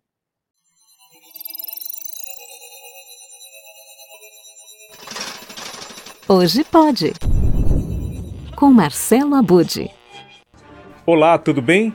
Motivado pelos comentários que são feitos nas estreias do Olá Curiosos no YouTube e principalmente, neste caso de hoje, os do Carlos Cantoni, eu resolvi partir à procura da poesia. E quando o assunto é poesia, a Podosfera está repleta de títulos, inclusive em outras línguas. No entanto, a maioria tem a mesma fórmula. leituras de poemas autorais ou de grandes nomes da poesia. Já em relação à maneira como são produzidos quase todos estes podcasts, não há nada também de muito original ou a ser ressaltado. Então, para ouvir podcasts de poesia, a dica é que você vá em sua plataforma preferida, seja o Spotify ou o Google Podcasts, por exemplo, e faça uma busca a partir do seu gosto pessoal. Vai lá, ouve um trechinho de um episódio e vê se ele te segura, se ele te emociona. Agora, aqui no hashtag Hoje Pode, a gente destaca o que é original, o que é diferente. E existe sim pelo menos um podcast muito fora da curva e feito de forma poética, um podcast da Mito Fábula Poesia, como Fábio Malavolha apresenta o seu Iman Radiocast. Iman Radiocast, podcast radiofônico de arte, de cultura, de lendas ancestrais, de histórias de sabedoria, de poemas de fogo e cristal. O poeta beat norte-americano Gary Snyder escreveu: Uma das primeiras coisas que os bebês fazem é cantar para eles mesmos. As pessoas fazem isso espontaneamente, um uso diferente da voz. Por música, não devemos limitar-nos ao conceito de letra e melodia, mas devemos entendê-la como voz enquanto voz, que é a deusa sânscrita Vak, deusa da fala, da música, da linguagem e da inteligência. A voz, em si, é uma manifestação do nosso eu interior. Iman Radiocast. Se você ainda não ligou o nome à pessoa, Malavolha é jornalista, radialista, produtor, animador cultural, contador de histórias, ensaísta e poeta. Começou no rádio em meados dos anos 80 com o Rádio Lábios, de rock e poesia na USP FM. Também teve passagem marcante pela Cultura FM, na qual esteve até recentemente em programas como o Tarde Cultura e o Rádio Metrópolis. Em 24 de novembro de 2021, o poeta entra para o universo dos podcasts e toda semana exalta o prazer da escuta. Não há a menor dúvida de que o Iman Radiocast do Fábio Malavolha não apenas fala de poesia, mas tem um fazer poético na sua construção. Então, vale muito conhecer e conferir para você que gosta da boa arte, da arte que traz aí é, histórias, mitologias, lendas e muita poesia na voz de um locutor que tem muita história como o Fábio Malavolha. Aikais, aquelas poesias japonesas que em três linhas resumem universos. Bom, e antes de ir, eu quero deixar uma dica para você que acompanhou ao longo aí das últimas semanas, aqui também no hashtag Hoje Pode, chamadas pros YR100, a série que eu produzi e apresentei para a Rádio Cultura Brasil sobre o centenário do rádio no Brasil.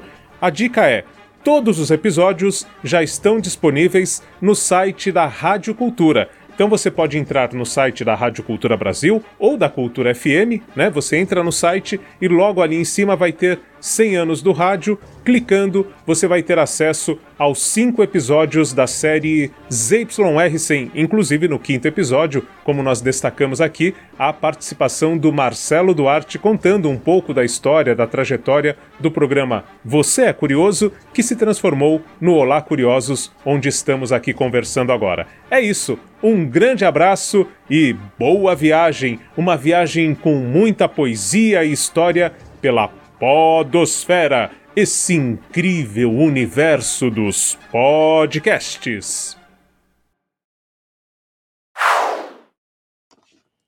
Então tá aí a dica do professor Marcelo Abud, hein?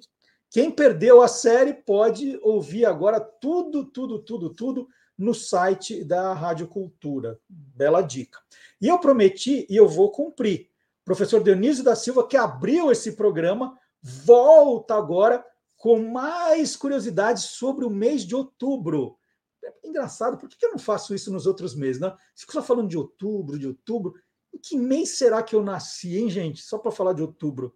Vamos lá. O professor Dionísio da Silva está de volta.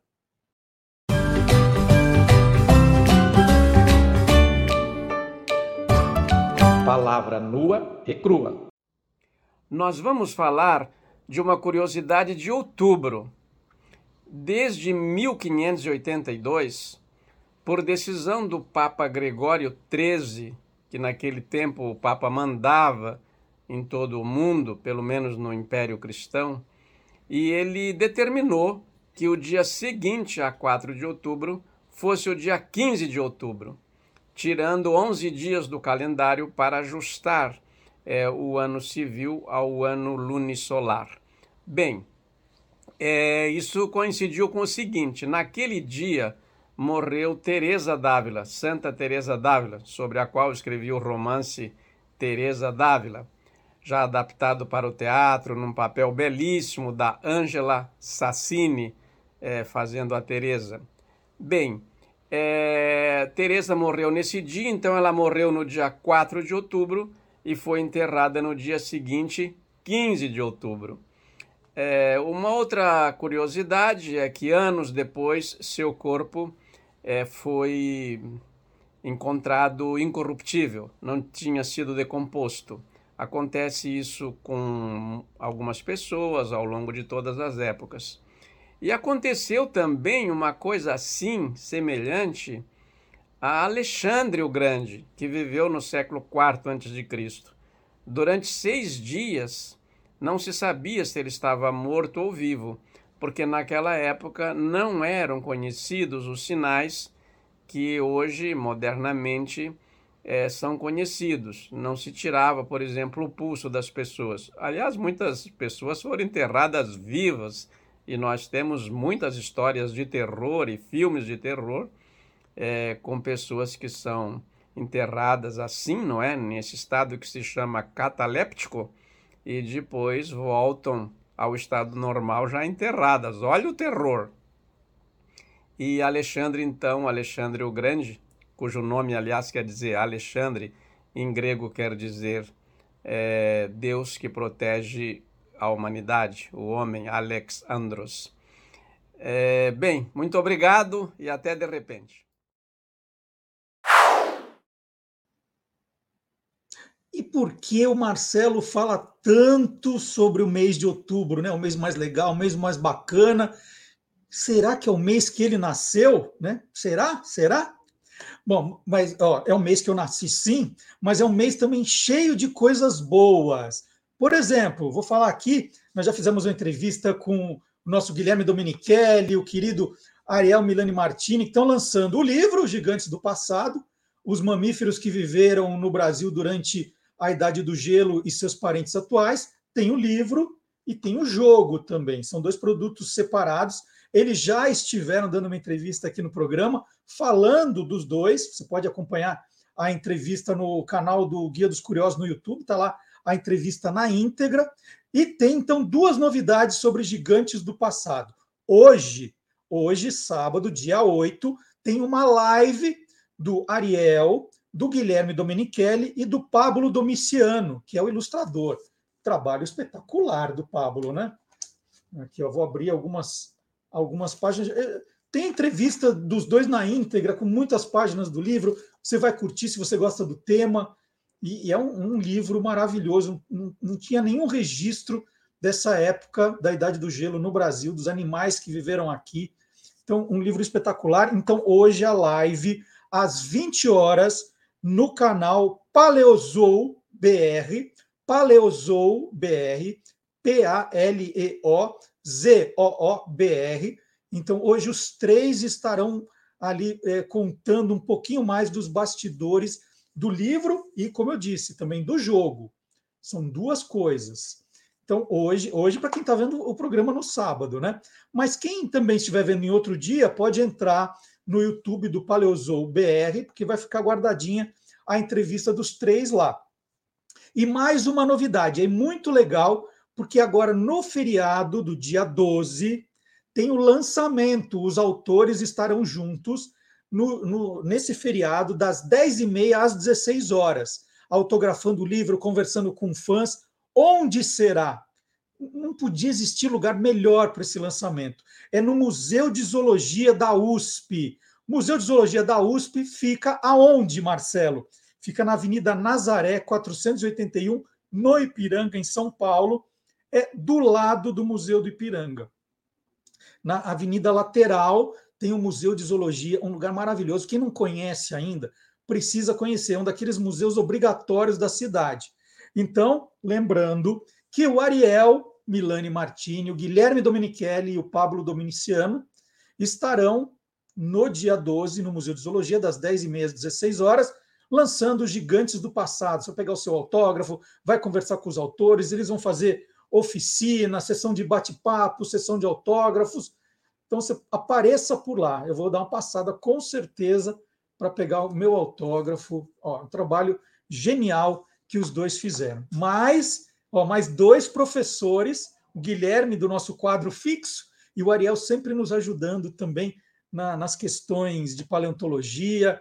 Dois, mais dois professores que fazem parte do nosso time. E agora, né, já que eu estou nessa pegada, não deixem de ir no lançamento do Guilherme hein, e conferir hoje a live também. E por falar, né, a gente está falando dos, dos professores que fazem esse programa, agora uma aula de história e política. O professor Vard Marx vai explicar uma coisa que todo mundo está falando, mas não sabe direito por que está falando. Né? Agora nós vamos explicar a história direito. Por que a Venezuela virou uma Venezuela? E o que significa virar uma Venezuela? Vamos ver?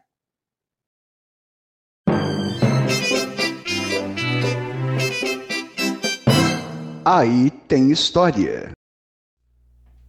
Olá, curiosos!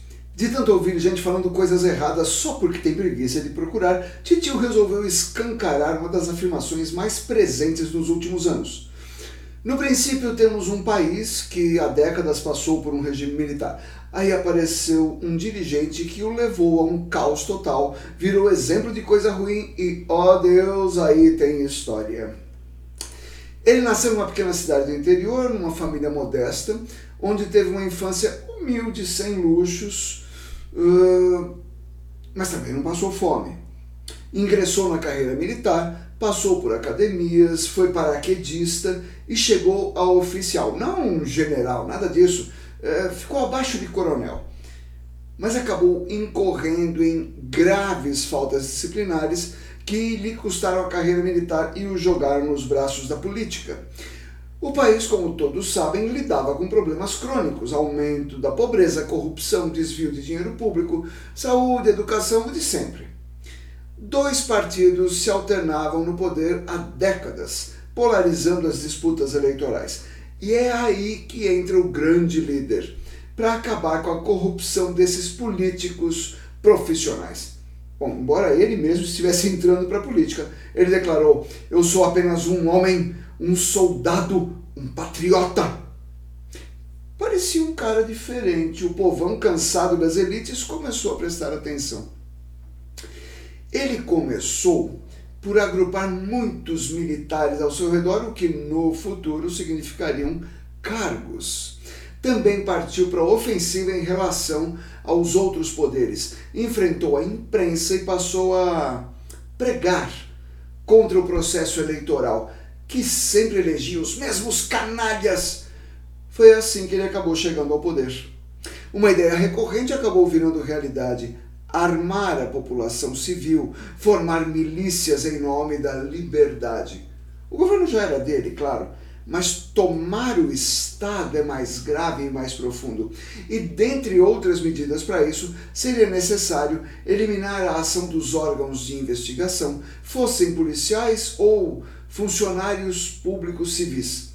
Quem não se enquadrava era de demitido, perseguido, com os dados oficiais obedecendo à vontade do governo. O próximo passo foi desacreditar as instituições democráticas, e seu alvo preferencial foi a Suprema Corte, que não lhe deixava governar. Com diversas manobras junto ao parlamento, conseguiu praticamente dobrar o número de integrantes do Supremo, recheando a corte com gente sua, e nunca mais teve problemas em interpretar as leis e a própria Constituição de acordo com a sua vontade. Criticar o governo virou crime contra os interesses nacionais. Ele buscou calar uma das principais emissoras de TV do país, porque era de oposição. Ah, durante a pandemia, o governo combateu a Covid-19 em parte com um medicamento que todo mundo jurava que era ineficiente, uma tal de cloroquina. Bem, você evidentemente já sabe de quem eu estou falando, não é mesmo? Ah, eu esqueci de falar. Isso tudo que eu disse hoje se refere à Venezuela e ao regime criado por seu grande líder Hugo Chávez. Se bem que teve um político brasileiro que, numa entrevista ao jornal Estado de São Paulo, disse: Chávez é uma esperança para a América Latina e gostaria muito que essa filosofia chegasse ao Brasil. Acho que ele vai fazer o que os militares fizeram no Brasil em 64 com muito mais força. Não é porque ele era deputado, mas hoje é candidato a, a, a, a como é que é mesmo? Presidente. Tá ok? Todas as informações desse boletim foram retiradas do site da BBC e do Instituto Liberal de São Paulo, que não são comunistas, tá? Olha, nem em sonho eu quero que o Brasil vire uma Venezuela. É isso. Ó, simplesmente espetacular. Pena que não chegue onde tem que chegar, né? Mas de repente você pode fazer chegar onde chegar, é, onde precisa chegar, né? Das pessoas entenderem, ter um pouquinho de educação política, né? Hoje, hoje está juntando a falta de educação com a falta de educação política. Né? É, hoje você tem que ser truculento com quem não pensa igual a você, tem que ser truculento, né? ameaçar de morte, né? e aí ficar é, vomitando um monte de conceitos que você ouviu em algum lugar, que são repetidos, mas sem parar para pensar direito. Né? As pessoas começarem a pensar um pouquinho, e a gente tenta ajudar, né? a gente faz a nossa parte, a gente tenta ajudar, que é um programa que sempre foi voltado a Entretenimento, sim, mas também educação e cultura. Né? Esses são os pilares. Então a gente tenta ajudar. Não é à toa que tem tanto professor fazendo parte da equipe do programa. Vocês perceberam? É professor, professor, professor, professor. E aí né, a gente tem essa, essa aula como professor Vardy Marques deu. E eu vou falar de novo a palavra professor. Agora, o professor Fábio Dias, nós encerramos já aquela série dos jingles políticos, mas quem quiser acompanhar, fique à vontade para dar uma olhadinha no, no Guia dos Curiosos, no canal do YouTube, tem todos os vídeos já publicados, separados em playlists, são quase 1.700 vídeos, é muita coisa legal para você ver, compartilhar, rever. E então a gente está voltando agora para a parte dos jingles tradicionais e nós vamos encerrar o programa de hoje com o professor Fábio Dias, autor do livro Jingle é a alma do negócio.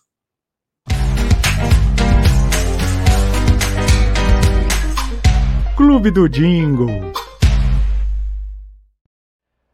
Há poucos dias entramos na primavera. Isso me fez lembrar da campanha da coleção Primavera-Verão de 1987 do Mapping. Mas afinal, o que essa campanha tinha de tão especial? Vou dizer para vocês que tudo. Ela fugia completamente dos padrões de lançamento de coleções é, de roupa é, a cada estação. Primeiro, ela foi criada pela WGGK, agência de Washington Oliveto, que posteriormente se transformou na W Brasil. Então, por aí vocês já percebem que a linha criativa da campanha já era bastante diferenciada. A campanha, ela basicamente é, é, tinha como conceito dizer que a moda do mundo todo estava em São Paulo e estava no mapping. E como ela fez para demonstrar isso? Primeiro, primeiro comercial que entrou no ar, ele tinha duração de 3 minutos, dividido, esses 3 minutos dividido em vários blocos, e cada um desses blocos mostrava como seria a moda da coleção Primavera-Verão em uma capital do mundo. Então, por exemplo, o comercial começava é, com a coleção Primavera-Verão em Londres, depois passava para Paris, Tóquio, Roma e Nova York. Só que todas essas ambientações se davam exatamente na cidade de São Paulo. E para conseguir emoldurar tudo isso, é, recorreram à trilha da Sinfonia Paulistana, é, um, um, uma, uma, vamos dizer, uma suíte de músicas criadas por Billy Blanco nos anos 70, que se tornaram muito populares na cidade de São Paulo, principalmente porque eram os temas, ou acho que ainda são os temas, do Jornal da Manhã da Rádio Jovem Pan. Então, aqueles, é, aqueles espaços né, é, entre uma notícia e outra que fica, ficam cantando vambora, vambora, tá na hora, vambora, vambora. Ou então, São Paulo que amanhece trabalhando. Essas, esses é, trechos fazem parte da Sinfonia Paulistana que foram adaptadas justamente para essa campanha. E aí, o grande, é, a, a grande qualidade de tudo isso é que essa melodia foi colocada de acordo com os ritmos, os estilos musicais de cada um dos países representados.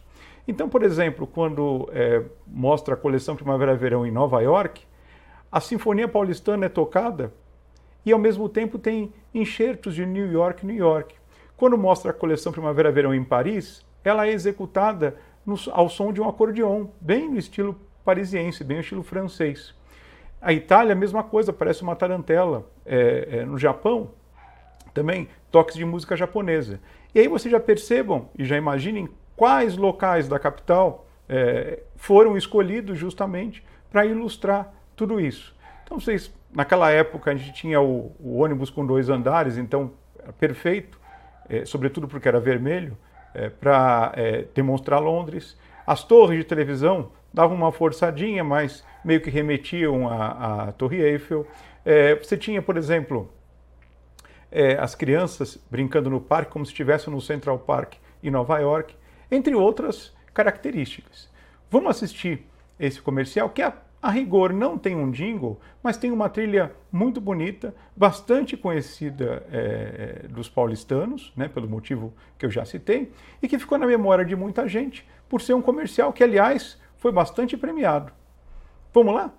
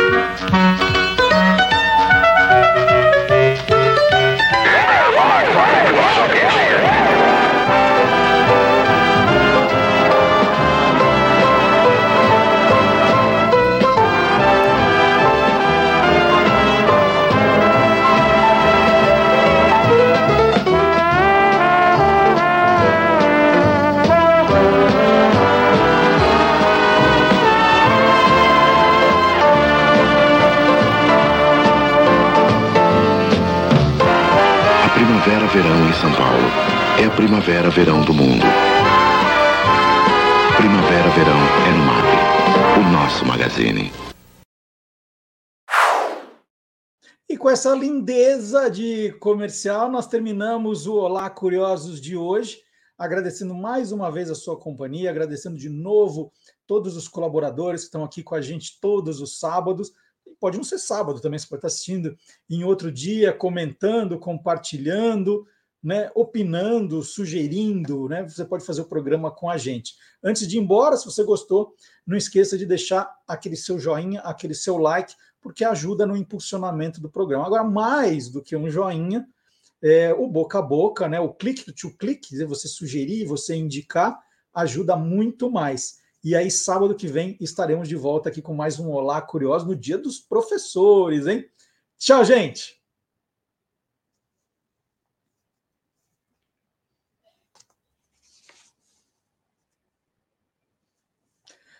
Bom, e você estava esperando né, o comercial entrar, mas por uma questão de direitos autorais, nós não recebemos autorização para colocar o comercial do Mapping aqui. Mas, né, depois de toda essa explicação que o professor Fábio Dias deu, quem é que não quer ver?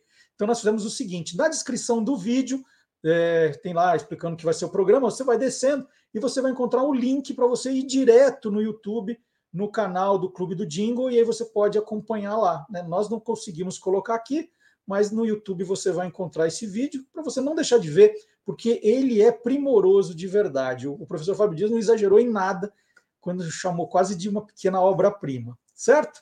Então, muito obrigado a todos que acompanharam Olá Curiosos hoje. Muito obrigado sempre por vocês nos ajudarem aí com as opiniões, com as sugestões, é, ajudando a gente a construir esse programa. É, todo sábado, né? A gente sempre fica muito feliz aqui de trocando essas curiosidades com vocês, aprendendo, explicando, né? Isso é muito, muito bom. E se você gostou do programa, não vá embora sem deixar aquele seu joinha, né? Aquele seu like no programa, sempre ajuda bastante. Mas o que mais ajuda é o boca a boca, né? O click to click, de você contar para as pessoas que você assiste, o que você gosta, né? Você recomendando. A melhor coisa que tem é uma recomendação sua, de trazer mais gente para o lado da curiosidade, né? o lado do bem, o lado da cultura, do entretenimento, da educação. Né? Traz esse pessoal todo para cá. Semana que vem a gente volta no Dia dos Professores. Tchau, gente!